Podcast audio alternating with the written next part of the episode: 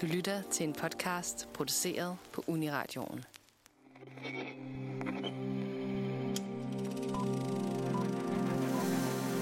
Hvis du kunne sige dit 9-17 job op, og i stedet leve et liv domineret af fester, sjove stoffer og high-stakes gambling, vil du så virkelig blive hængende i din trivielle grå hverdag? Eller vil du tage tyren ved hornene og blive din egen lykkes smed i et liv defineret af vilje til at udnytte folk, der ikke har sat sig ordentligt ind i gamet? Den levevej ser vi nærmere på, når filmmagasinet Nosferatu dykker ned i Wall Streets op- og nedtur på film. Fra børskrækket i 1929 frem til i dag i 2021, hvor en subgruppe på Reddit formåede at vende op og ned på bankverdenens dagsorden.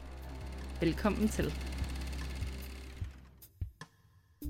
I dag skal vi tale om Wall Street på film, hvordan den umiddelbart kedelige og isolerede finansverden er blevet portrætteret gennem årene, med fede film som The Big Short, Wall Street og Wolf of Wall Street som nogle af vores øh, nedslagspunkter. Vi skal kigge nærmere på, hvordan Hollywood har portrætteret kapitalisternes jagtmarker gennem årene, og hvordan finanskrakket i 2008 har påvirket det kokfyldte glansbillede, vi ellers før var blevet præsenteret for på film. Og til slut, så skal vi runde, hvad Netflix må har tænkt sig at gøre med rettighederne til skandalen om GameStop-affæren, som rystede Wall Street i begyndelsen af 2021. Mit navn er Karoline Ballstrøm, og jeg kan slet ikke svare på alt det her alene. Så derfor så har jeg Gustav Stube med mig i studiet. Hej hej. Og Ida Hugge. Hallo, hallo. Og øh, vi skal jo øh, hver for sig, sidder vi godt nok, men øh, sammen skal vi prøve at øh, kortlægge Wall Street på film bare en lille smule. Må jeg ikke spørge jer først af alt, øh, hvad er den bedste film, I nogensinde har set om Wall Street? Gustav, har du lyst til at starte? Uh, ja, uh, The Big Short, og det er ikke engang særlig tæt. Altså, um, det, jeg, jeg, det er, hvad hedder det, en... Uh, nær, nærmest en semi-dokumentarisk uh, film om, de, uh, om en lille gruppe uh, finansfolk, der så uh, børskrakket, uh, housingmarkedet uh, krakket i øh, 2008 komme, og som så satsede imod øh, den, øh, det amerikanske boligmarked. øh, og vandt stort selvfølgelig øh, på det. Og, og det fede ved den film er ikke blot, at det sådan et all-star cast, um, og, og med, med, en rigtig god sans for humor, men det er også en rigtig, rigtig god for, øh, forklaring om nøjagtigt, hvad der egentlig skete um, under øh, finanskrakket. Og den er meget sådan self-aware med det. Um, med hvordan, altså det begynder med sådan, altså ja okay, du har måske en sådan i, lidt vag idé om, hvad det drejede sig om, og du har en eller anden svar, du giver til vennerne, når, øh, når du kommer op i samtale. Men du ved egentlig ikke, hvad der skete. Ikke indtil du har set The Big Short. Og det, det bedste ved den er, at jeg har set den sådan tre gange, siden den udkom, og jeg kan se den igen i morgen, hvis jeg har lyst. Hvad med dig, Ida? I, altså, ja, Gustav din. du stjal mit valg. Ja, jeg, jeg vil også sige The Big Short. Jeg ved ikke, om det er originalt at, at handle efter der. Øhm, men ja, det er altså mit valg. The Big Short, det er et, et, et masterpiece of cinema, lige meget øhm, hvordan man ser på det. Og øh, fantastisk skrevet, fantastisk spillet og præsteret af, af skuespilleren, fantastisk instrueret. Øhm, og så det er bare en, en vild fed måde at fortælle om en historie, som er super vigtig for os alle sammen, men som ikke umiddelbart er sådan vildt interessant at dykke ned i, når man tænker på, at det handlede om finansverdenen. Øhm. Jeg synes, The Big Short helt klart er sådan en forfriskende og sådan virkelig overraskende take på, hvad der egentlig skete der under finanskrisen i slut 0'erne, sådan 2007 og 2008. Øhm, og vi, vi kommer faktisk helt vejen tilbage til 2005, hvor at, at der begynder at komme de første ryg, øh, hvor de begynder at opdage, hvad, hvad der er der er ved at ske. Så en, en ægte American Horror Story med Made Real, kan man sige. Øh. men det var jo selvfølgelig ikke kun en American Horror Story, det var jo en øh, World Horror Story. Altså det var jo en, en, et mareridt, som, som skabte ringe i vandet, kan man sige, over fra øh, på den anden side af Atlanten og, og bredte sig til resten af verdensøkonomien. Det, det viser, hvad der sker, når, når bæret går over, og der er no turning back. Så hatten af til Big Short. Hvad, hvad med dig selv, Karoline? Har du en øh, favorit? Jamen, nu synes jeg jo, I ligger rimelig seriøst fra start. Øh, jeg må nok også ærligt indrømme, nu kommer vi jo til at snakke en del om Wall Street i dag, men jeg synes simpelthen, det er for langt ude. Jeg synes, det er for dumt, at der er øh, en masse mænd primært, som skal sidde et, et særligt sted og bare bestemme sig meget ud fra små tal på en skærm. Altså, jeg synes, det er langt ude. Og jeg synes, at øh, 1983-filmen øh, Trading Places med Eddie Murphy viser meget godt, at det her det er bare noget, man skal tage pis på, fordi det er simpelthen for langt ude. Øhm, jeg synes, Trading Places viser også meget fint øh, sådan indkapslet, hvordan det bare handler om andres ulykke, før at det kan køre for dig selv, og det synes jeg er super trist, men det bliver også mega tragikomisk i Trading Places. Så jeg tror, jeg ser den som sådan lidt mit lyspunkt inden for uh, Wall Street film, fordi ah, det behøver ikke at være så seriøst alt sammen. Men Gustav, der er jo en særlig grund til, at vi taler om Wall Street på øh, film i dag. Og nu er vi jo i starten af, af 2021, men øh, kan du ikke lige fortælle os, hvorfor det er, at det her er mere relevant end nogensinde at tale om. Hvad er det, der er sket for tiden? Ja, så det, det er lidt apropos den der kritik, du lige øh, meldte ud med, øh, hvem der tager de der store beslutninger, og, og, og det der med at tjene på andres, øh, andres tab. Så det drejer sig jo selvfølgelig om øh, sagaen om øh, GameStop-aktierne og Reddit-herren, der væltede en kæmpestor øh, hedgefond. Hvad er en hedgefond? Så en, en hedgefond, det er... En hedgefond, det er i bund og grund et firma, der håndterer en, øh, en masse, masse, masse penge, og investerer de penge så godt de kan for at tjene penge til de folk, der ligesom giver dem lov til at gøre det. Og vores hedgefond i den her omgang er et sted, der hedder Melvin Capital, som øh, en, øh, en gang for en, nu, øh, sådan et par måneder siden shortede en hel masse aktier i GameStop, videospilskæden. Øh, så at shorte, det betyder i bund og grund at satse imod noget. I stedet for at investere og håbe på, at den går op, så håber man på, at den går ned. Det fungerer sådan, at man låner et bestemt antal aktier øhm, imod rente, som man betaler til dem, man låner, imens man beholder aktierne. Øhm, og man lover, at man giver dem alle sammen tilbage igen. Så tager man de her lånte aktier og sælger dem på aktiemarkedet. Og hvad hedder det, så venter man til, at prisen på de aktier falder et godt stykke, og så køber man den samme mængde tilbage fra aktiemarkedet, giver dem tilbage, dem øh, som man lånte, og man beholder profitten. Så tingene med et short, det er, at det er risikabelt, øh, men til gengæld så er det høj belønning, øh, især jo mere, øh, ligesom med, øh, hvis man gambler, så jo mere specifik en satsning er, jo højere gevinst man kan, få, kan man få ud af det. Altså, øhm, det her giver jo umiddelbart mening for mig, og nu har du bare lige forklaret mig det over en podcast på to minutter. Det lyder jo faktisk rimelig tilgængeligt. Åh oh, ja, det er det nemlig, og det er hele det, som Wall Street Bets handler om, og det er, det er vores anden hovedperson her. Uh, Wall Street Bets er et subreddit, altså et forum uh, inde på kæmpe websitet Reddit, uh, som består af amatør daytraders, som lige netop deres ting det er at gøre det mere tilgængeligt at forstå, hvordan man læser aktiemarkedet, øh, og hvordan man laver gode satsninger øh, derinde. Og der er en grund til, at det hedder Wall Street Bets. Altså, de er godt klar over, at det er gambling, der foregår øh, derinde. Men øh, de, de trader særligt øh, igennem de her nyere apps, der, øh, Robinhood hedder den, øh, den største af de her nye apps, som gør det nemmere at øh, investere i, øh, i aktiemarkedet for almindelige folk.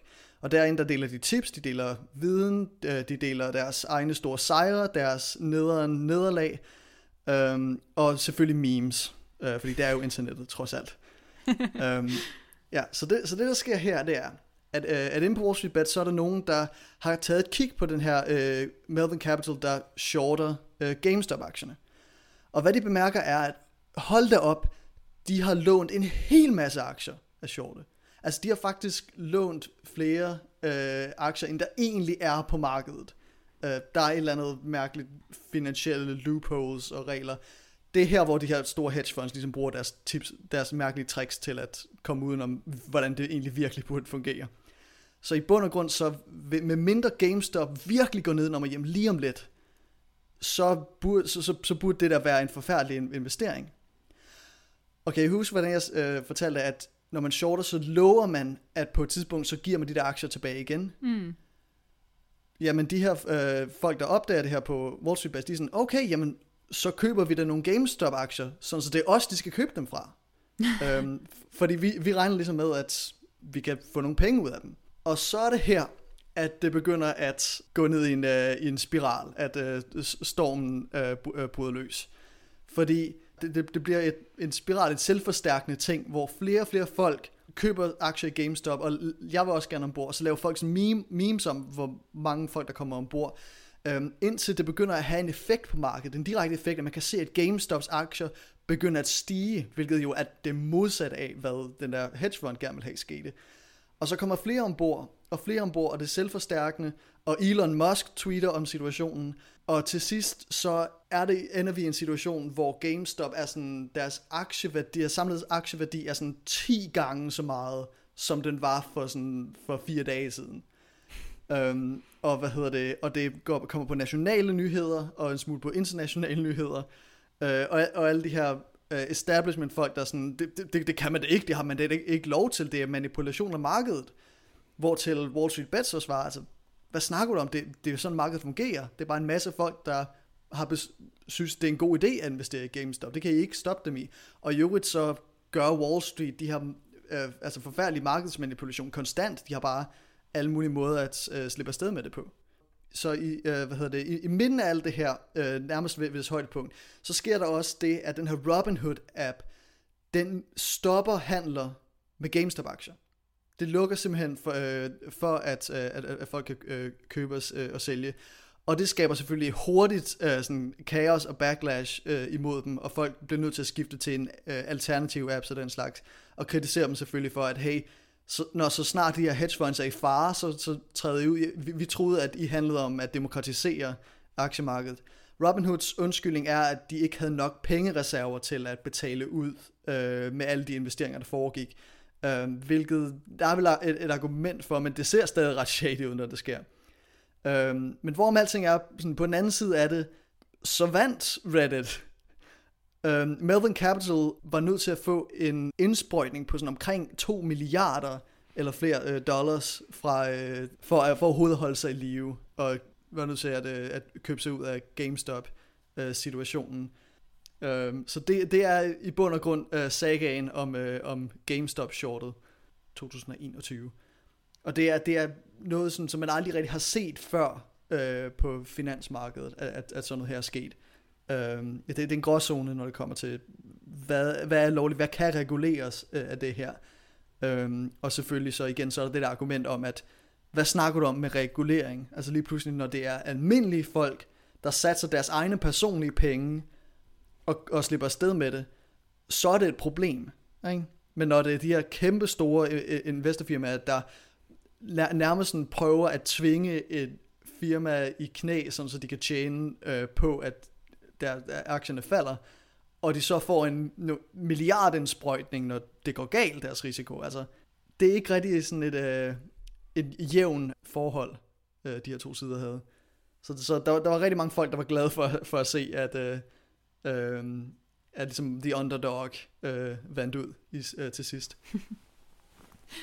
Ja, nu siger du, at det ikke rigtig er noget, der er, er set før i historien på, øh, på Wall Street, men den sætning er jo også blevet sagt før gennem øh, tiden, om det så har været i, i krisesituationer eller på øh, den positive front, øh, set med kapitalistiske øjne. Og derfor så bliver den her event jo øh, ligesom så mange andre events på Wall Street, den kommer til at blive vendt og drejet øh, af Hollywood. Ved vi jo allerede nu, selvom den kun er et par måneder gammel. Ja, det, det var Netflix, der, øh, der fik nogle fede rettigheder til, øh, øh, til, til situationen. Jeg er ikke helt sikker på, øh, hvor de fik rettighederne fra helt nøjagtigt. Igen, fordi det, det var bare en historisk begivenhed. Øh, jeg ved ikke, om der er nogen, der har skrevet en bog, eller eller nogen, nogen bestemt artikel, de, øh, de nappede? Mm, nej, der er en, der er en, øh, en journalist øh, og, og professor i, i medie og marketing, som hedder Scott Galloway, øh, som også kommer til at arbejde sammen med, øh, med manuskriptforfatteren Mark Bowl til at skrive den her øh, Netflix-film. Og jeg, jeg kunne forestille mig, at det var noget, som journalisten øh, altså Galloway, han måske har skrabet sammen. Øh, men øh, ja, det kommer vi jo faktisk også til at tale en smule om senere, øh, fordi det her er jo ligesom rosinen i pølsehallen indtil videre på øh, Wall Streets historie på film. Men inden da er der jo sket en masse andre ting også. Så bankverdenen øh, har ikke altid set ud, som den, øh, som den gør i dag. Der, øh, der har selvfølgelig al, altid været øh, lumske øh, ting og sager på, på spil, og i, øh, i 1929, der gik det helt, helt galt. Øh, og hvad hedder det? Og det største børskrak øh, nogensinde øh, fandt sted i USA og spredte sig til resten af verden øh, og førte til en periode kendt som The Great Depression. Um, og den her periode øh, var også en tid, der var kendt som Hollywoods guldalder. Øh, folk tog rigtig meget øh, ind og øh, ligesom slap væk fra det, øh, de bedrøvelige kår øh, for at øh, få noget underholdning. Um, og her var det ganske nemt at gøre den grådige bankmand til skurk. Den meget øh, øh, kendte og indflydelsesrige instruktør Frank Capra gjorde nærmest øh, en karriere ud af øh, den her type. øh, I film som øh, You Can't Take It With You, øh, Oscar-vinderen fra øh, 1938, der har vi øh, skurken, som er en øh, kæmpe øh, finansmand, øh, som, øh, har, som har planer om at, øh, at købe en hel, et helt nabolag, øh, og for at uh, og for derved at kunne bygge et eller andet der, og købe et eller andet, uh, uh, andet firma. Men selvfølgelig så... Uh, støder han på en sådan meget almindelig øh, og, og glad amerikaner, der bare, der bare synes, at, at det her hus, han har, det er bare for dejligt, og der er vigtigere ting end penge. Og åh, bliver man ikke øh, hjertevarm.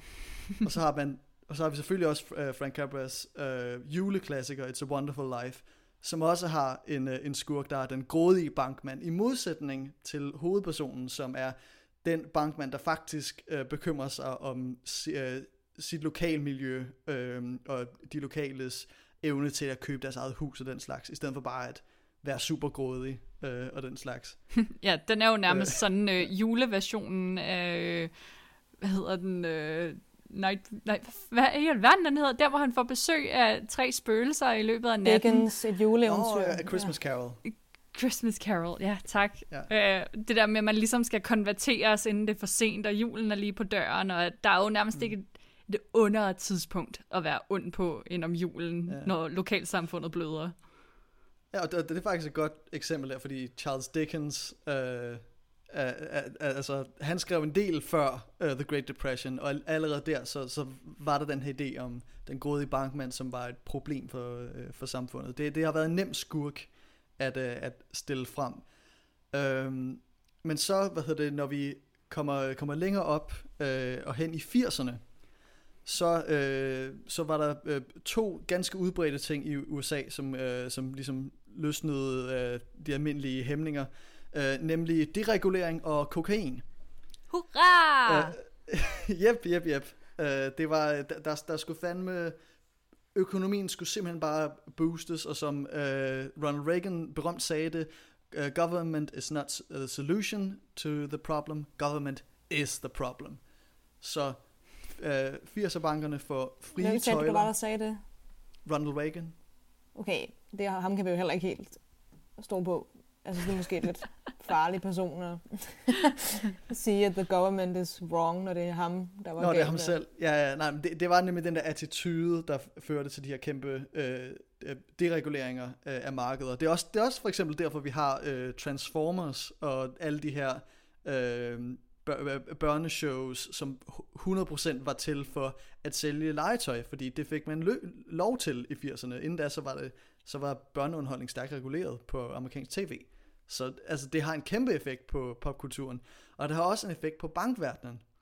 Øh, og, der, øh, og, og der har vi jo øh, The Big Short, øh, som i, i sit sådan introstykke, der ligesom sætter filmens miljø op, øh, forklarer, hvordan underligt nok, så sådan nærmest fra, fra 70'erne, og så i løbet af sådan 20 år, så går øh, bankprofessionen fra at være sådan et relativt almindeligt arbejde, øh, dog med nogle sådan bosser, der er ofte er skurke i forskellige film, til at være sådan den største og, og, og, og mest sådan, øh, glamourøse industri i hele øh, USA.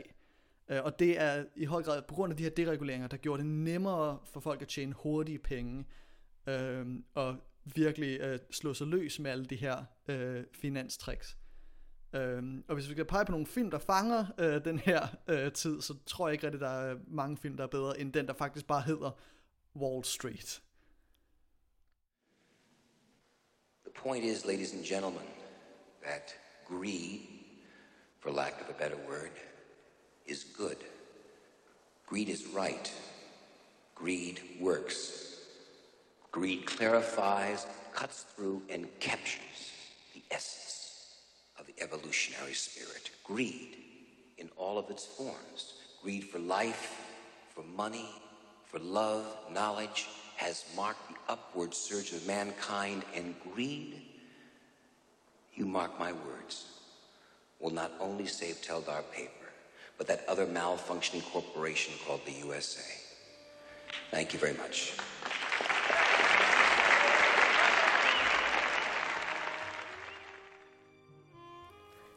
Oliver Stones Wall Street fra 1987 kaldes stadig for en af de bedste film omkring den moralske og økonomiske korruption, der foregik på Wall Street i de coke-fyldte 80'ere. Filmen følger Bud Fox, spillet af Charlie Sheen, vores naive protagonist, der er helt grøn på investeringsmarkedet, som drømmer om at blive en del af de rige store kanoners klub. Bot kommer ud på glat is, når han støder på den koldblodige forretningsmand Gordon Gecko, spillet af Michael Douglas. Wall Street er et blik ind på bagsiden af den kolde 80'er investorhånd, og hvad der sker, når man leger med ilden. Wall Street er som sagt instrueret af Oliver Stone og skrevet af Oliver Stone, og øh, han er jo kendt for at øh, ramme hovedet på sømmet, når det kommer til, til politisk og sådan økonomisk filmdrama. Øh. Ja, JFK og Ja. Mm-hmm. JFK og Nixon, øh, og selvfølgelig også øh, den Oscar-vindende Platoon, øh, Vietnamkrigsfilm, og øh, Born of the 4th of July. Øh, han, han havde en rimelig stor, øh, rimelig god 80'erne. Ja, han har virkelig et talent for at, at vise sådan, den side, øh, som jeg synes ja, virkelig kommer frem i Wall Street også. Øh, og så også især øh, det her samspil mellem Charlie Sheen og, øh, og hans far, øh, filmfar, som faktisk også spilles af hans rigtige far, øh, Martin Sheen. Ja, han er faktisk en fagforeningsleder. Det er det, det direkte modsatte af øh, Michael Douglas' figur, som er den her, øh, den her tiltrækkende øh, super forretningsmand, der bare har alle de beskidte knep, men også har alle pengene og alle, øh, alle damerne, og ingen sådan, ingen, altså morale overhovedet. Mm, nej, nej, præcis. præcis. Øhm, det var som om, at Oliver Stone ligesom lagde film ud, som om det skulle være sådan det her, den her film omkring, hvor, hvor umoral og hvor økonomisk korrupt det er og øh, Wall Street. Men i stedet for at være sådan en advarsel, eller sådan et cautionary tale omkring materialisme, eller kapitalisme og sådan corporate greed, så synes jeg næsten bare, at sådan Michael Douglas' karakter, ham her Gordon Gekko, som jo egentlig er den her koldblodige corporate raider og sådan filmens umiddelbare skurk, eller ikke bare umiddelbare skurk, men er jo sådan skurken i, i, i, i Wall Street. Altså filmen. så blev filmen, og, og især Michael Douglas' karakter, sådan mere en inspiration for generationer af amatørinvestorer. Altså jeg synes mere sådan, altså det han blev ligesom sådan en slags rollemodel for, øh, for sådan typer, der bare skulle være hurtig, rig og smart i en fart og sådan. Hvad siger du, Karoline?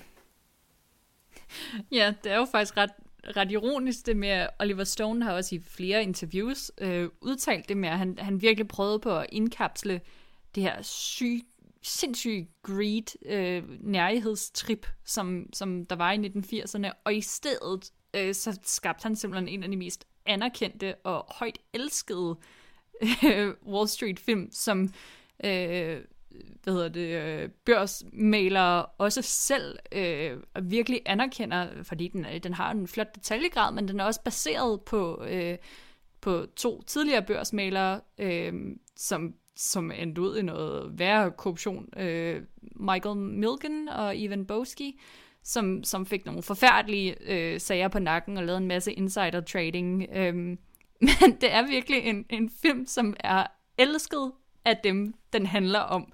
Og jeg tror ikke, Oliver Stone er... Øh, jeg tror ikke, han er helt glad for det i virkeligheden. Hvad siger du, Gustav? Ja, altså Oliver Stone var en af de mere systemkritiske øh, filmskaber der i 80'erne og 90'erne. Øhm, men hvad hedder det? Ja, det, det er jo sådan... Øhm, den, den mest ikoniske linje fra øh, filmen er selvfølgelig øh, Michael Douglas' øh, øh, hans karakter Gordon Gekkos øh, tale, hvor han siger, greed, for the lack of a better word, is good.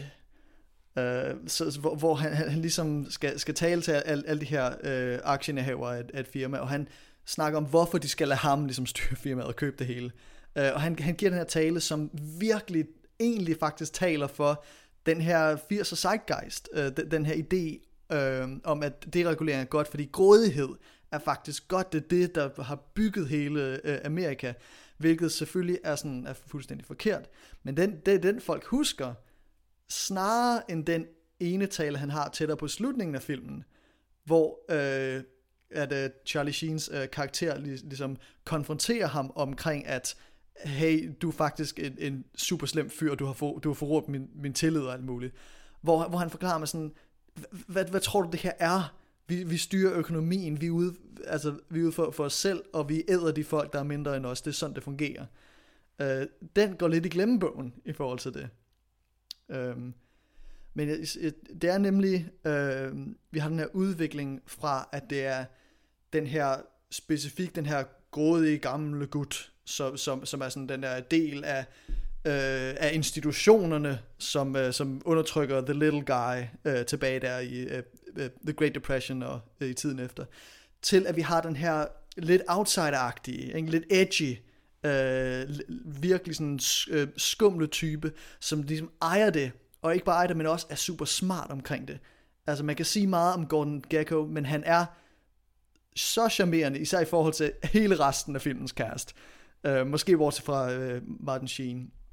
Um, men, men, men så bare, han, han stjæler bare hver eneste scene, han er i. Han er bare så charmerende, øh, og så sjov at være omkring. Og så er han også smart, altså han ved, hvad han laver, han taler så hurtigt, og alle de her idéer, han har, det, dem har han styr på. Ikke? Der, der er den her professionalisme, øh, på samme måde som hvis man har en, en sådan heist-film med sådan en ekspert i at stjæle juveler. Så det kan det godt være, at man ikke er så meget for tyveri, men det, det, man kan stadig godt lidt lide dem. Og jeg tror, jeg tror, det er derfor, at det har resulteret i den her uintenderede øh, forgudning af den her øh, figur.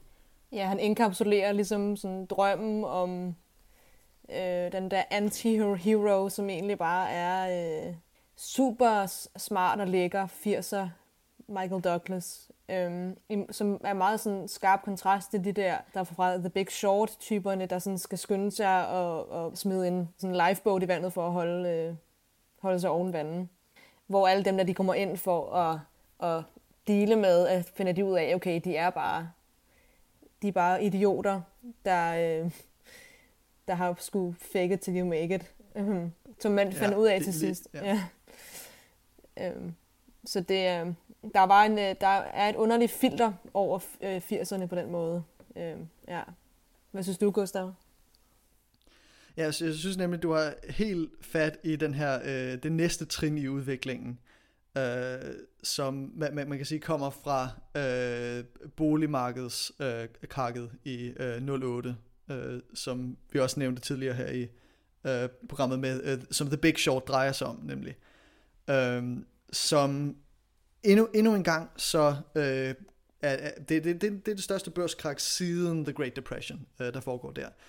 Øhm, og, og, og, og her der er, er grundene til det ikke faktisk ikke lige så mangfoldige som i The Great Depression. Det er hovedsageligt bankerne, der efter at være dereguleret, simpelthen tog for store risici med for mange folks penge.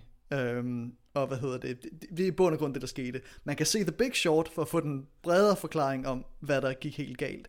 Øhm, men hvad der ligesom fulgte, det var øh, en endnu større skepsis omkring øh, banker. Vi har Occupy Wall Street øh, bevægelsen, øh, som ligesom drejer sig om, om, om den her idé om den grundlæggende uretfærdighed øh, i, at, øh, at 1% af amerikansk, Amerikas befolkning ejer sådan over halvdelen af øh, hele øh, USA's øh, rigdom.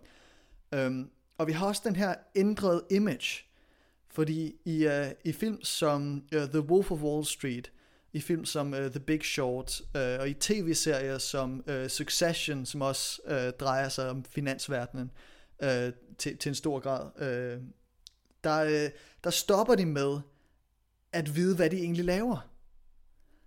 Og vi begynder at have et billede af, af de her super rige øh, bankfolk, der sådan, øh, trader rigtig hurtigt, fra at være de her gale øh, genier, der bare manglede morale, til at bare sådan at være lidt dumme man-children, øh, der så en chance for at tjene gode penge, og ikke rigtig tænkte sig særlig meget om. Ja, det er jo det, der er super interessant, hvordan det der, der skete i 20'erne, var jo næsten det samme som det, der skete i 2008, hvor i 2008 handlede det bare om boligmarkedet, hvor i 29, hvis jeg husker rigtigt, det var noget med pension også især. Postpension, ja. ja. Så endte det jo med et krak på Wall Street. Øhm, og en af de store faktorer til det var noget med, at der blev oprettet en masse nye selskaber i 20'erne, og, og dermed blev der udbudt en masse værdipapirer, og så var, var det noget med, at der var flere værdipapirer, end der var midler til at købe. Øhm, og så var der vist også noget med noget snyd og bedrag med de der værdipapirer. Øh, så i 2008 er jo næsten en gentagelse af, hvad der var, der skete dengang, hvis man sådan slår et meget stort penselstrøg over det. Så vi er i den samme cyklus igen, altså det er bare tiden, der starter forfra. Altså øh, historien gentager sig. Så jeg tror bare, måske vi er gået, måske det er bare sådan gået det med op for os nu, at Øh, ikke bare hvor korrupt det er, men også sådan, hvor hurtigt det kan fejle, altså hvor lidt der skal til for at hele verdensøkonomien og dermed samfundet, fordi samfundet er jo bygget op på penge, om hvor hurtigt det går, før det hele ramler sammen. Og så den her insider trading, som, som vi ser i Wall Street-filmen, blev til en, sådan næsten under finanskrisen i hvert fald, sådan til en form for sådan insider industry med, med boligmarkedet, øh, og hvordan det bare handlede om, og at Wall Street, Wall Street solgte en masse, øh, solgte til en masse uvidende mennesker sådan en, øh, ting, der bare ikke fandtes, øh, og bettede på noget, som var et bet på noget andet, og på noget andet, og på noget andet. Så øh, det kan godt være, at Hollywoods sådan arketypiske Wall Street finanskarakter har ændret sig gennem filmhistorien, fra den her store, tykke, cigarrygende mand til den mere sådan kloge finansmand, der har styr på systemet og drikker dyr konjak med, med sit mahoni skrivebord i finansdistriktet som med vores Gordon Geckos her, til at være sådan den store man-child, der øh, har alt for mange penge i en fart, og øhm, som i Wolf of Wall Street, hvor det bare handler om at, og hælde champagne ud over damerne og, og råbe højt og tage masse stoffer og sådan noget. Øhm, hvor det ville bare have taget overhånd, øh, det her materialistiske begær. Øh, men på bunden, så er det jo den samme karakter. Det er en korrupt person, som tager penge fra andre.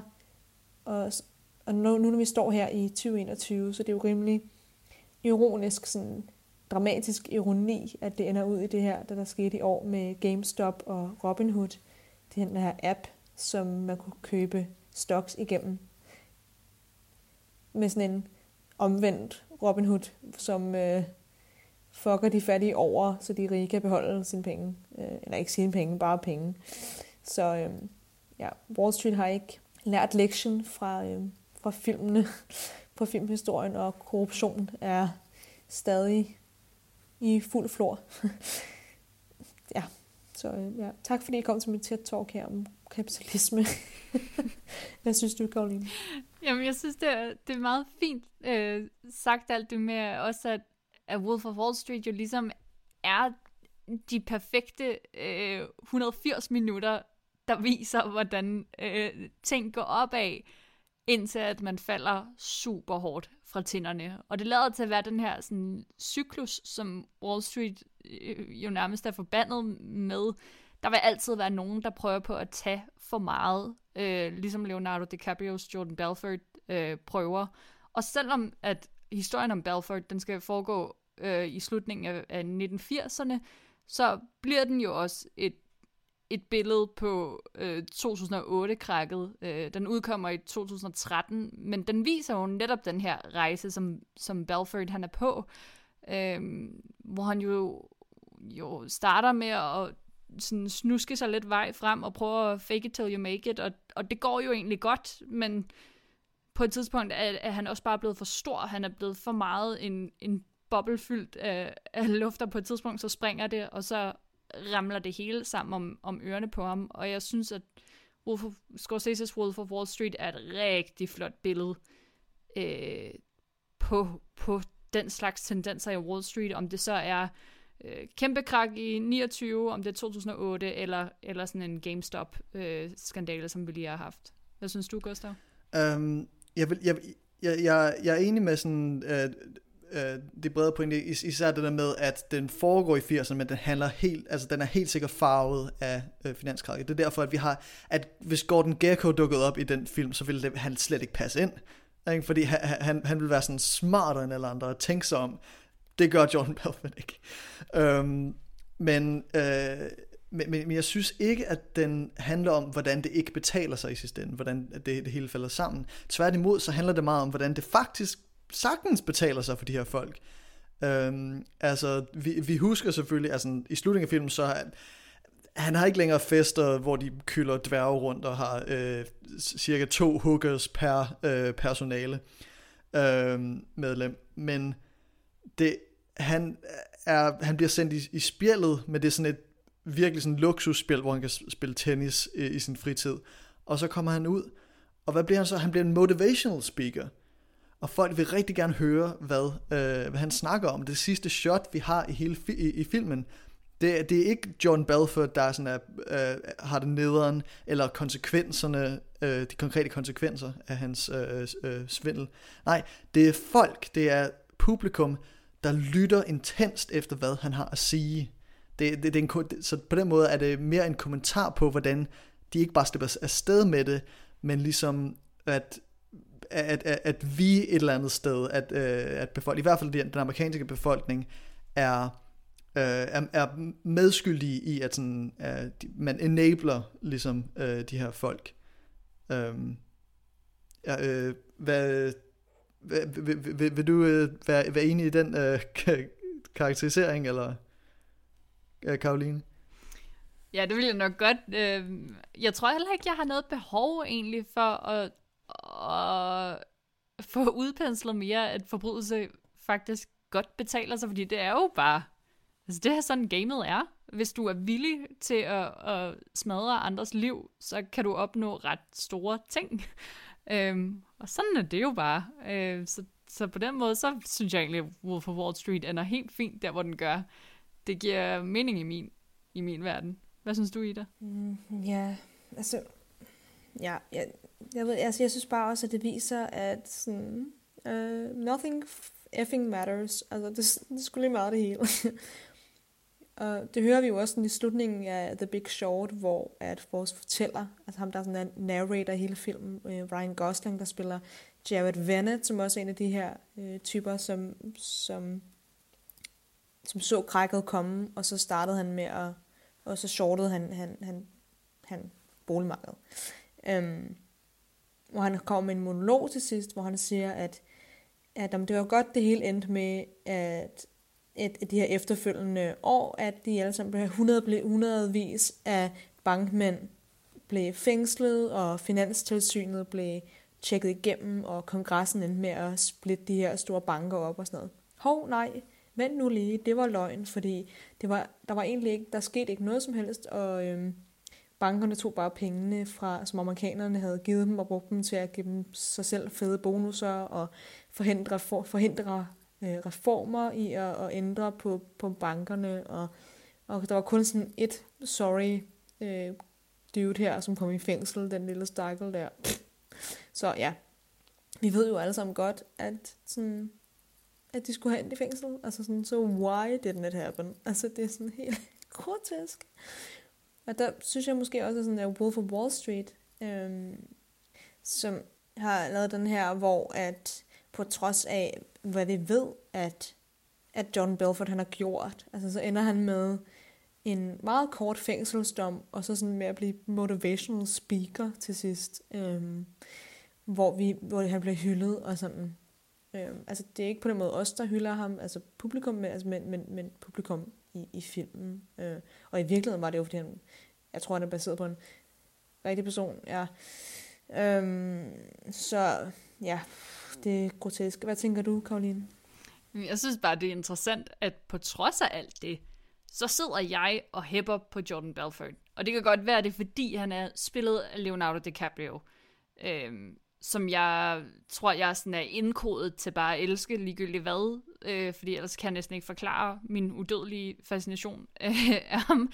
Øh, men, men selvom han er så usympatisk, øh, som jeg overhovedet kan forestille mig nogen være, øh, så holder jeg alligevel med ham. Og, og jeg får da også et sug i maven, når Jonah Hill øh, begynder at advare ham om, at øh, nu, nu er vi på vej ned ad bakke. Du bør måske lige tænke dig om en ekstra gang. Så sidder jeg der også og siger, ej ja, det, det skal du også skynde dig at gøre, fordi jeg vil ikke have, at det går alt for galt for dig. Nu skal du heller ikke miste din kone, og, og hvad med dine børn også, og sådan noget. Og sådan noget. Jeg, jeg sidder virkelig og giver ham øh, en ekstra chance igen og igen, og det synes jeg generelt, jeg gør. Når jeg ser film om Wall Street, så, så hæpper jeg da på dem. Det gør jeg da alligevel, og det er måske bare, fordi de er min hovedkarakter, eller også er det fordi, at jeg selv sidder med, med en super klam øh, drøm om at også tjene penge i en fart. Den del kan jeg i hvert fald sagtens sympatisere med. Kan du også det, Gustav? Ja, det, jeg, jeg, jeg tror lidt den samme koncept som... Øh, ja, jeg tror, det var en af de, de store franske instruktører fra 50'erne, der sagde, at øh, man kan aldrig... Der er ikke, there's no such thing as an anti-war movie. Øh, er nemlig i og med, at man gør de her finansfolk til hovedpersoner, øh, og hvad hedder det, og følger deres, øh, deres rejse, øh, og, og ligesom at man har brug for noget, altså audience investment, man har brug for øh, noget, noget drama, noget, noget struktur i det, så tilføjer man ligesom den her, øh, den her spænding, som er, er svær ikke at, øh, at lade sig opsluge af. Um, så spørgsmålet er simpelthen, hvordan man kontekstualiserer den her spænding.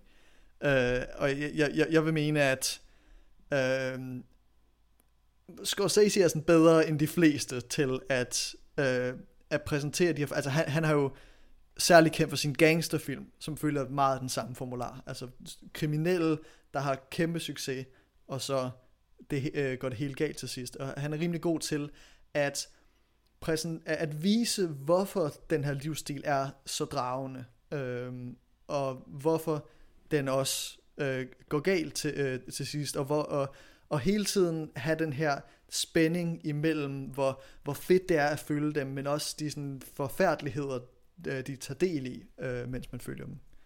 Øh, det, det, det, det, det, det synes jeg, han er også er god til i The Wolf of Wall Street.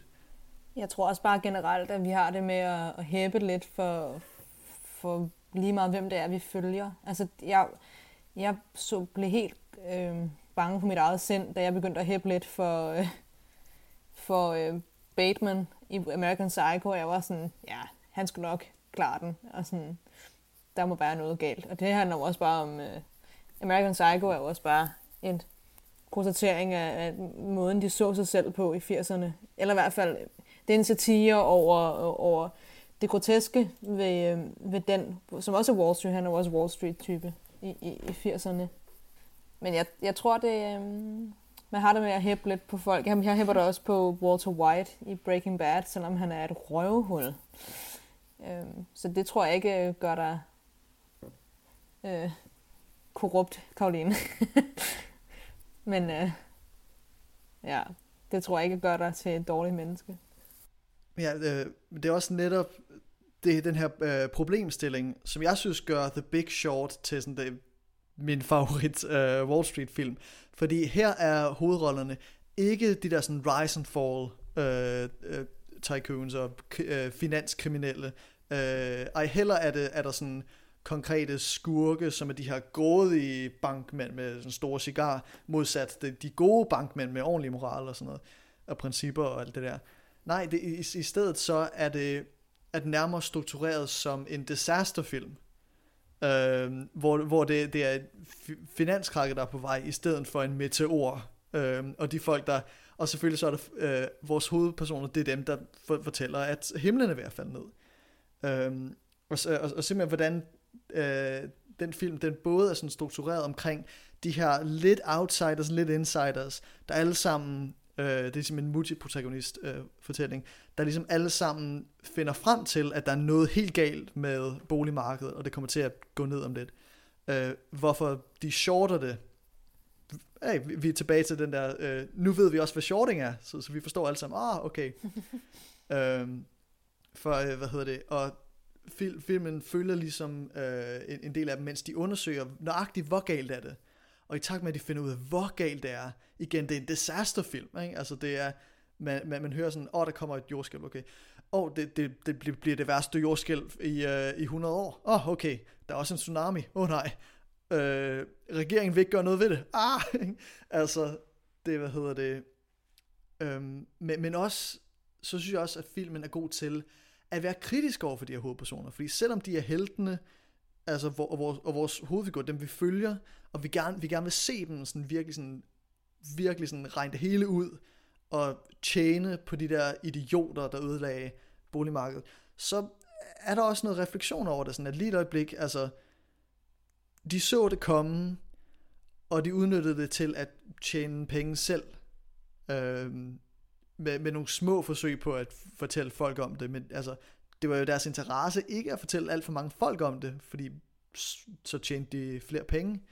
Øhm, og hvad hedder det? Og, og der er ikke så stor en tilfredsstillelse til sidst med det. Det, det er mere sådan et suk, hvor sådan, hold da op, øh, jeg, jeg, specifikt øh, Steve Carrolls karakter, som starter ud med at hade alt det der Wall Street bullshit. Han er ikke vred, han er bare sådan forvirret over, hvor korrupt det hele var. Altså, det, det synes jeg er rigtig fantastisk, hvordan den lander på det, i stedet for på en eller anden fejring. Ja, det er jeg totalt enig i. Øhm, jeg, man sidder tilbage med sådan en følelse dog, hvor er sådan, fuck, altså. Så blev det ikke... Det var, det var noget værre lort, det hele. Men alligevel så er der sådan en følelse om, jeg har sådan en følelse af, at, at Steve Carells karakter, øh, som måske der var også bare fordi det er Steve Carell, og han er altid sød og dejlig i alle film og sådan noget. Øhm, han, er, han blev meget lavet til sådan helten i, i filmen. Øhm, selvfølgelig er det Christian Bale, der er sådan at held, held, helten, men der er stadig, det, det er som om filmen prøver alligevel at sådan at softe dem, softe dem lidt sådan på kanten, de der slemme Wall Street typer, fordi at det kan godt være, at Steve Carell var ked af alt det, han gjorde, men han gjorde det jo alligevel. Altså, det er jo ikke fordi, han gik jo ikke til pressen eller noget, han gjorde ikke noget, han, han profiterede på, på folks lidelse, så så er der også det unge par der, de to unge fyre, som, øh, som er, har sådan en hedge fund garage i en, i en garage, som, som så bygger sig op til at blive store, og sådan, så virkelig sådan American Dream team, øh, som er totalt glade for, øh, for, for deres profit og sådan noget selvfølgelig, men, men, men de bliver stadig portrætteret, synes jeg, som sådan decent people, altså sådan, hvor jeg det var de jo ikke. Altså. Nej, jeg, jeg, jeg vil sige, at de er mere kritisk, altså filmen er mere kritisk over for dem. Altså, der, der, der er den der scene, øhm, hvor øh, de lige har været til, til det her, øh, den her konvention, øh, den her convention, hvor, øh, øh, hvor, hvor de har indgået aftaler med en masse folk, øh, og, og faktisk fået nogle short positioner øh, øh, klar. Øh, og, og de går simpelthen i den her væg og skal sige noget high five hinanden, og sådan, yes, men så Brad Pitts karakter, øh, som er ligesom deres mentor og deres ligesom indgang til faktisk øh, store handler, øh, fordi han plejede at være øh, han plejede at være sådan en, en investor. Han, han vender sig mod mig sådan, hvad fanden er det, I jubler om? Okay? Det her, det, I har, hvis I har ret, og det tror vi, I har, så kommer utallige folk til at miste deres jobs. Øh, selvmordsraten kommer til at stige, fordi det gør den, øh, når øh, GDP falder et bestemt procent. Altså det, det er sådan påvist. Øh, folk kommer til at miste, deres, miste huset hjem. Altså, Så det kan godt være, at I tjener noget på det her, men lad nu være med at opføre jer som om, at I lige har besejret et eller andet, for det har I ikke.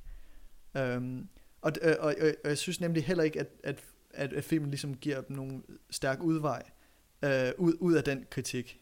Um, og, ja, ja, det er rigtigt. Men jeg, jeg tror også bare, sådan, det er den der epilog, der driller mig lidt, fordi der er det sådan... Mm-hmm.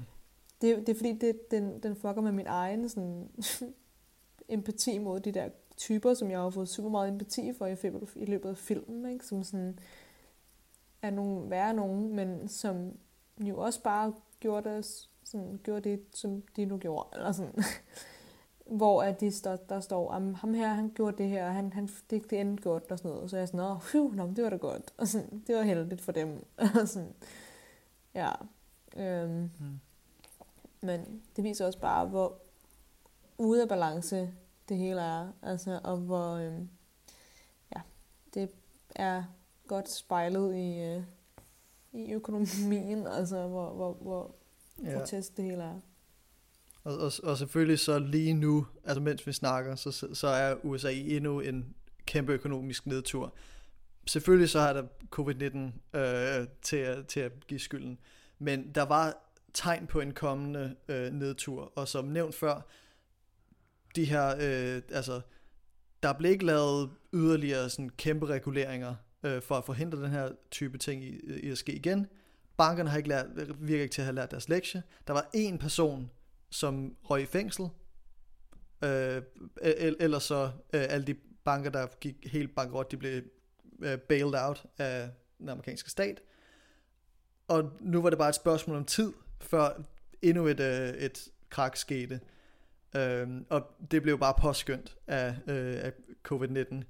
Øh, og selvfølgelig så ligner det lige nu, at ja, de store firmaer får de store bailout-penge, mens øh, den almindelige amerikanske borgere, i hvert fald derovre, ikke rigtig får øh, lige så meget. Øh, hvilket også en måde, det, sådan, det er anderledes end The Great Depression. Øh, fordi alle de lektioner, man lærte øh, efter, efter The Great Depression, efter øh, Franklin Delano Roosevelts øh, kæmpe øh, projekt til at få gang i den amerikanske økonomi. Øh, Øh, man lærte simpelthen at øh, investere i sådan, i, altså ma- masser af investering i, i økonomien og i de folk, som økonomien består af, er hvad der skal til for at komme ud af The Great Depression. Altså, der er en grund til, at det tog en anden verdenskrig og den her kæmpe, kæmpe øh, samlede øh, omvending af den amerikanske økonomi øh, fra, fra staten og ned, for at øh, komme ud af den her øh, onde spiral. Og de lektioner, de er ikke rigtig blevet fuldt op på. Ikke i de hvad hedder det, mindre og store børskræk, der er sket siden, øh, og det er kun blevet værre med, det, øh, med dereguleringer over i, øh, øh, på Wall Street øh, siden 80'erne. Men til gengæld er det inter- virkelig interessant, hvordan at sådan, filmindustrien har ændret sit blik på den her forretningsmand, vi kender på Wall Street. Øhm, eller i hvert fald sådan hele det her forretningsinvesteringshalløj. Og der stadig ikke er sket noget sådan på Wall Street, det er så en ting. Men den, sådan, den grundlæggende attitude i befolkningen mod de her sådan big corporations og det her sådan corporate greed, som har, det har ændret sig rigtig meget. Den, den attitude fra befolkningen. Fra sådan at skyde skylden på en enkelt person, til at, at vi faktisk har opdaget, at det hele systemet, der er noget galt med. Hvad synes du, Karoline? jeg synes bare, det er, er helt vildt interessant, hvad I også riser op om her, af, af store begivenheder, som, som det måske også kræver på en måde for at få noget til at rykke videre, og nogle reguleringer for at blive sat i gang osv. Og og selvom USA var på vej nedad før corona, så er der jo ikke noget at lægge skjult på med, at corona Øh, højst sandsynligvis også har haft enormt meget at gøre med den her GameStop. Altså folk har jo aldrig haft mere tid i privaten. Øh, folk har måske heller ikke været mere desperate i lang tid. Folk fra, fra vores øh, generation i midten af 20'erne, øh, som, som har, har let efter en alternativ måde at tjene penge på, øh, når de har været fanget derhjemme. Øh, så derfor er det jo også meget sympatisk på en måde, hvad der, hvad der netop er sket med GameStop øh, her for nylig. Og jeg kan da ikke lade være med at blive nysgerrig på, hvordan det portræt bliver Øh, fordi hvis Netflix har nogle rettigheder allerede nu, så kommer det jo ikke til at være med et historisk øh, perspektiv, som for eksempel Wolf of Wall Street. Så bliver det jo nærmere bare en, en, en beretning fra, fra nutiden, og jeg tvivler på, at det bliver, bliver med, med helt vildt kritiske øjne, øh, det de nu engang kommer til at producere. Hvad tænker du, Ida?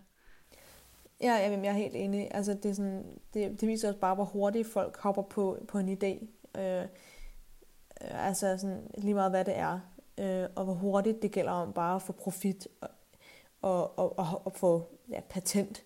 Øh, og vi, det beviser også bare, at vi lever i sådan en breaking news verden, hvor alt bare går så hurtigt. Øh, hvor de, de kan ikke lige sådan tage, sætte foden på bremsen og lige tænke over, hvad det er, de gør. Altså det, der var fedt ved The Big Short, det var, at den blev lavet de der 7-8 år efter finanskrisen. Så der var alligevel gået noget tid til, at vi kunne have noget refleksion og noget perspektiv på, på den situation, der, der, der skete. Øhm, og øh, det er altså det, der er fedt ved, ved historiske film, det er, at vi, vi sidder et sted, hvor vi kan kigge tilbage på, hvad der var, der skete, med nogle øjne, nogle andre øjne, end, end de her sådan lige, lige nu og her. Nu ved jeg godt, at den her situation, vi er i nu, selvfølgelig ikke er sådan ligesom voldsom som finanskrisen. Øh, altså, men alligevel så er der jo sådan en følelse af, at sådan, I kan godt lige, lige vente lidt måske. Altså. Mm. Jamen, fordi for mange unge er det jo måske øh, det, der svarer til finanskrisen i, i 8. Øh, det er nok det nærmeste inde på huden, de i hvert fald har, har haft den slags påvirkning. Øhm, og vi kommer ikke til at vente et par år, øh, fordi det går allerede lynende stærkt over hos Netflix. De har, som tidligere nævnt, så har de allerede landet manuskriptforfatteren Mark Bowl, som ikke er helt dårlig. Han har stået bag The Hurt Locker blandt andet, og Zero Dark Thirty. Øhm, Zero Dark Thirty var jeg rigtig glad for.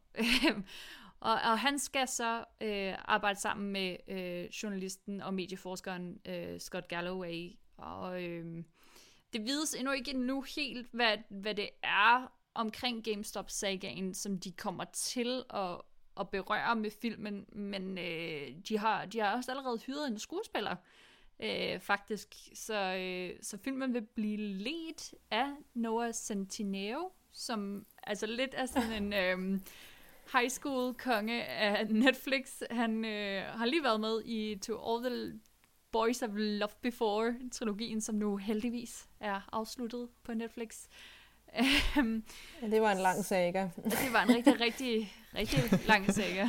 En uh, noget fuld uh, slutning, vil du sige? Ja, eller? Det, altså jeg er taknemmelig for, at det var, det var sidste kapitel, lad os bare sige det sådan. Øhm, før ja, han jo... Men altså lad, lad os give ham noget nyt, altså jeg ved det ja, ikke. Ja, før har han været med i The Perfect Date, blandt andet, hvor han ligesom sådan øh, leger sig selv ud til, til kvinder, unge kvinder, der har brug for en date øh, til prom eller noget lignende. Og, altså han er en, en teen romance øh, gut, øhm, og det er måske også fair nok at, at kaste meget, meget ungt, fordi det var jo det var jo en aktivistisk handling, som var båret af, af mange unge, øhm, som jo heller ikke havde styr på, hvad de lavede, men, men der var en bevægelse bag, det var der virkelig, ellers var der jo heller ikke øh, sket noget med det, men, men desværre også, fordi der var så mange uprøvede øh, med, så, øh, så gik det jo også galt for mange, som fik sig nogle rigtig slemme forskrækkelser, øh, særligt på, på Robin Hood, øh, da det ligesom også begyndte at vende, og der, der er for tiden øh, et forældrepar, der er i gang med at sagsøge Robin Hood øh, for, for rigtig, rigtig mange penge, øh, fordi deres søn begik selvmord, øh, fordi han, han troede, at han var altså fuldstændig ruineret, øh, hvilket han ikke var. Men det var fordi, han ikke havde nok information, og han kunne ikke finde ud af at læse de her tal ordentligt. Øhm, og jeg håber ikke, at Netflix går den vej. Altså, hans øh, meget, meget tragiske øh, slutning kan jeg godt leve uden egentlig at se, fordi jeg, jeg synes også, der er noget... Der er, jeg, jeg synes, det er svært at lave film om noget, der er sket så nyligt. Det ja, kan ja. bare på ingen måde være kritisk på den, på den ordentligt gennemarbejdede måde. Hvad synes du, Gustav? Jamen, hvis man leder efter, hvor plottet går hen, så skal man øh, holde med. Jeg, jeg tror nok, at øh, Wall Street, øh, folkene for Wall Street Bets øh, forsøger at lave en øh, class action øhm, øh, lawsuit, altså en, en, en fælles sagsøgning øh, imod øh, Robinhood, for at have ligesom taget deres penge ud af der, øh, deres hænder. Øh, så, så man skal holde øje med den og se, om der sker, sker noget med den, fordi men sandsynligvis, så altså hele problemet er nemlig, at Robinhood øh, deres øh, terms and, øh, øh, and conditions, der, den, den ting, man skal sige ja til, for, for når man downloader appen, giver dem rigtig, rigtig meget magt over. Sådan. Altså, de kan simpelthen, det, det er sådan set lovligt for dem at tage de beslutninger, de har taget. Øh, om det er rigtigt af dem, om det er sådan, det burde være, er en helt anden historie, end hvor lovligt det er. Så øh, et eller andet siger mig, at øh, øh Netflix-filmen øh, kommer til at fokusere på den, den moralske sejr, snarere end nogen form for øh, sagsøgning eller, øh, øh, eller det her tragiske mm. øh, øh, dødsfald. Jeg ser sådan en øh, sådan et Fincher social network view på tingene. Øh, nogle gutter, der mødes øh, over nettet og, og planlægger, hvordan de har tænkt sig at overtage verden sammen, og så starter det måske bare ud for sjov, og så lige pludselig bliver det meget seriøst. Øh, det kunne jeg godt mm. unde fortællingen, at vi ligesom får den der Reddit subgroup, får deres øh, version af tingene. Det kunne være meget sjovt. Og måske også nogen, der siger hinanden en smule imod øh, nogle fortællinger, der ikke er, stemmer helt overens. Øh, noget ansvar, der bliver forskudt eller noget. Det, det gad jeg godt at se. Gamernes oprør. Ja, ja, det... gamers, gamers rise up. Ja. Endelig. Nej, men øh, også, øh, der, der er også noget, hmm, der, der foregik på, øh, på, på deres subreddit, der, deres Discord, øh, så, så vidt jeg har hørt i hvert fald med, øh, hele, hele meme om, at, at man, skal beho- man skal holde fast i de der GameStop-aktier. Vi skal holde fast indtil, at vi har for, kommet af med de her hedgefonds. Fordi de her hedgefonds vil have os til at sælge, sådan så prisen normaliserer, og de taber flere penge. Nej, alle sammen, vi er sammen om det her, vi holder fast men, men dem, dem, der var smartere øh, af dem, de, de, de, de solgte ligesom ved siden, lidt ved siden af. Altså det, fordi det er egentlig det smarte at gøre i den situation. Øh, men, men, men, men nemlig sådan nogle typer konflikter, det øh, viser også ligesom, hvordan øh, at, det er naturlige konflikter, som ligesom ligger på, på aktiemarkedet. Nemlig, øh, og, og det, der gør den her Wall Street Bets øh, situation øh, så unik, det er nemlig, hvordan det var en kollektiv handling. Øhm, øh, hvordan øhm, aktiemarkedet, det, er, det består i det hele taget bare af, hvilke firmaer tror folk vil klare sig bedre om lidt, hvilket folk tror, de ikke kommer til at klare sig bedre lige om lidt, og så kan man ligesom måle øh, på det. Og det, der sker her, når, øh, var, at en masse folk, et hive mind nærmest, altså et internetforum, et meme, kom ombord øh, og besluttede sig for, at GameStop skal til månen. Ikke? GameStop skal helt op til solen, skal den. øhm, jamen, det, det, var, det, var, det, var, det er en meget udbredt meme derude, sådan med folk, der poster raketter, raket-emojis. Altså, nu, nu, nu kører vi sgu til munden. Øhm, og hvad hedder det? Og, og, og derved skabte en værdi i GameStop, som slet ikke fandtes i forvejen. Det skabte ligesom en mini-bubble. Fordi GameStop er slet ikke så meget værd, som den var værd der et, et, et par dage. Det er jo helt sindssygt at forestille sig. Øhm, men, men et eller andet sted, så ligger værdi i, hvad vi tror, der er værdi i. Ja, og det er jo bare det, som økonomi betyder. Altså, penge er jo bare... Det er jo bare valuta, og hvilken værdi vi giver det. Men øhm, ja, det har været en lidt crazy januar. det har det, ja. Den første, første onsdag i januar, den 6. var der oprør i The Capitol. Den sidste onsdag i januar er der øhm, oprør på Reddit. Så og øh, økonomien er ved at vende på hovedet. Så det har været en øh, god start på 2021, ja. eller skør start på 2021. Ja. Og, og lige for at bringe det hele vejen rundt, øh, det kan være, at Netflix-filmen øh, får fat i Christian Bale til en cameo, fordi han, den karakter, han spiller i The Big Short, nemlig, nemlig Michael Burry, han var en af de, for, øh, de første finansfolk, der faktisk sagde, at hey, GameStop kommer faktisk ikke til at falde. Han, øh, han investerede i GameStop i slutningen af 2019. Øhm, og, han har, og, han, og han har udtalt sig om øh, situationen med den her øh, øh, Wall Street Bets øh, boble, der øh, foregik. Øhm, if, uh, if, ifølge uh, uh, Bloomberg uh, nyheder. Um, if I put GameStop uh, stock on your radar and you did well, I'm genuinely happy for you. However, what is going on now, there should be legal and regulatory repercussions. This is unnatural, insane and dangerous. Så en af vores helte fra, øh, eller hovedpersonen i hvert fald fra The Big Short, mener simpelthen, at ja, Wall Street Bets er vanvittigt, altså og, og, og farligt, det de, det de har gjort. Hmm. Ja, han er hvor, ja, når man kigger tilbage på Big Short, så er det jo egentlig ham, der er øh, filmens protagonist og held. Han, øh, men han er også en, der ikke rigtig sådan... Jo, han, han profiter ikke vildt meget på, på situationen.